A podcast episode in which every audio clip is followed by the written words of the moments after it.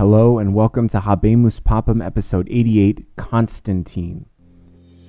Dear brothers and sisters, annuncio vobis, Annuncio vobis, Annuncio vobis gaudium magnum. gaudium magnum. gaudium magnum. Habemus papam.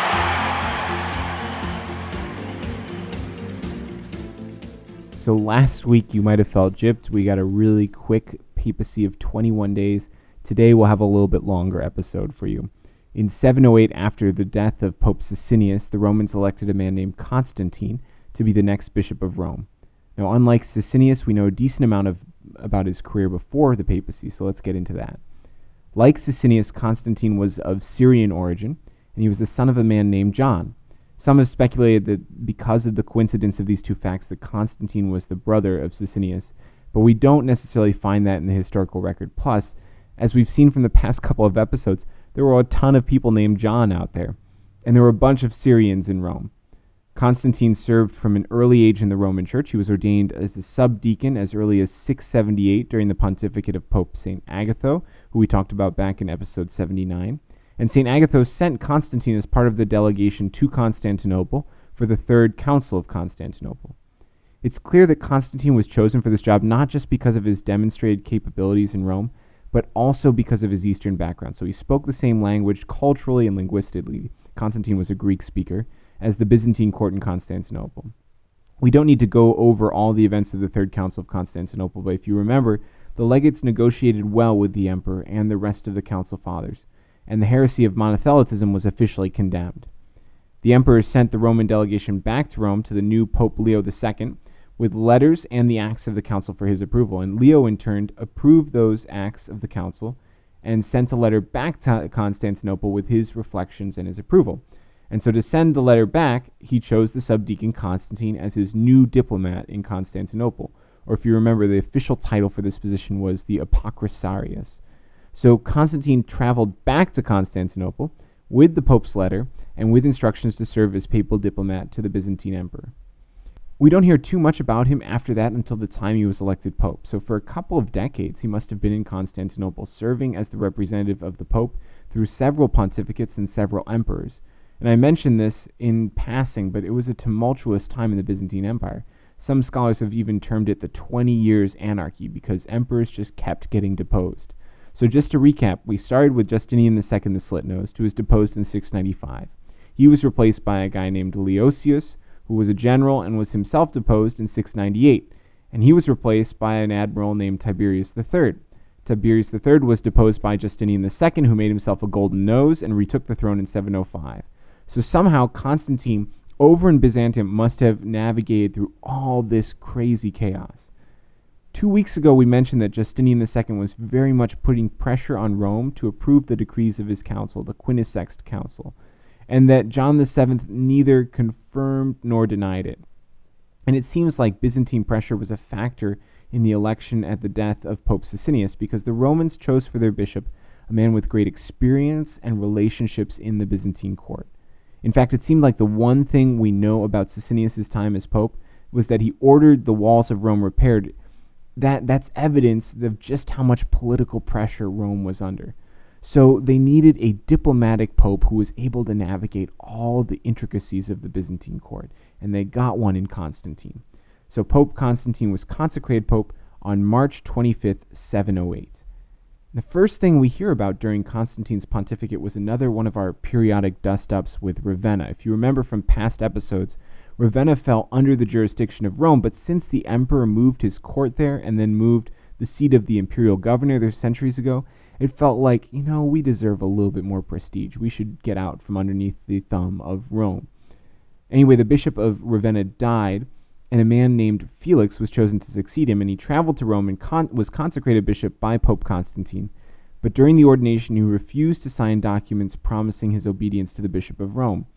And one of these documents was traditionally placed by the bishop who was to be ordained on the tomb of St. Peter himself, signifying that he was promising obedience not to the man, but to St. Peter, whose vicar the Pope is. Now, since the document had already been written out and only Felix needed to sign it, Pope Constantine took the unsigned document and placed it himself in the tomb of St. Peter. and apparently a couple of days later it was found to have con- turned completely black. Felix returned to Ravenna, having defied the Pope, but would soon have other issues to deal with because in 710, Justinian II, who was angry at Ravenna for having supported one of his rivals during his exile, sent a fleet to punish the city by burning it and exiling the bishop Felix.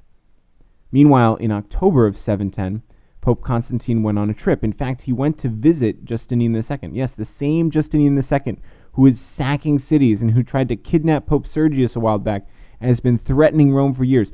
This is the guy that the Pope went to go visit. He invited Pope Constantine to come to Constantinople as an honored guest, and he even provided a decree to make sure that no one impeded his travel and accorded him the same honor as if he were the emperor himself. Now, it appears that this visit wasn't just a, a, pleasure cruise or a nice way of making nice with the emperor, but it was the result of longer negotiations between the emperor and the Vatican. Constantine brought with him a large retinue of the highest ranking papal administrators, including the deacon Gregory, who's going to do a lot of negotiating work during the visit behind the scenes. Constantine arrived at Constantinople after wintering in Sicily sometime in early 711. The emperor wasn't home, but his son and his successor, the young Tiberius, met the pope at the 12th mile marker from the city, which was a sign of honor because the 12 signified the apostles, and this is the prince of the apostles. The pope's visit was just this splendid, beautiful occasion. He was treated as a guest of honor. He soon received a letter from the emperor, who was at Nicaea, asking him to meet him halfway. So the pope headed to the city of Nicomedia, where the emperor greeted him in his full imperial regalia and kissed his feet and embraced the pope.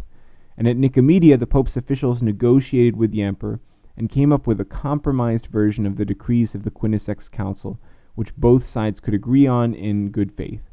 The Pope then celebrated Mass with the emperor and gave him communion, and then decided to return home. Meanwhile, back in Rome, the new Byzantine exarch used the opportunity of the Pope being away to take shots at the papacy back in Rome.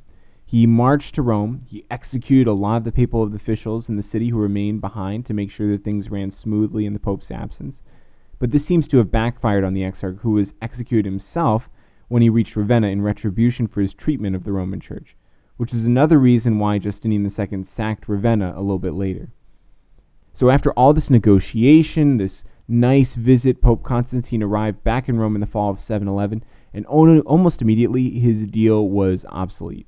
In December of 711, another general named Philippikos Bardanes rose up against Justinian II and took control of Constantinople. And when Justinian came back to Constantinople, he found the walls of the city held against him, and he was captured, and this time they didn't just cut off his nose, they beheaded him. Bardanes turns out to have been a monothelite. And I know you I know you and I both thought we had finished with monothelitism, which, if you remember, is the heresy that there's only one will in Christ instead of two, but it's back again. Bardanes called a council and forced through a rejection of the Third Council of Constantinople, and then sent the decrees to Rome for the Pope to approve. But this whole situation produced a ton of backlash.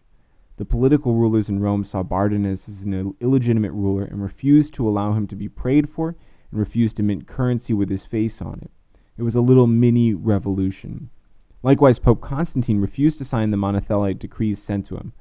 But it was again a precarious situation trapped between the Byzantine emperor and the revolting people of Rome. Remember that Ravenna had just revolted a couple years ago and against Constantinople and was brutally sacked. And so this is a fine line again that the Pope has to walk.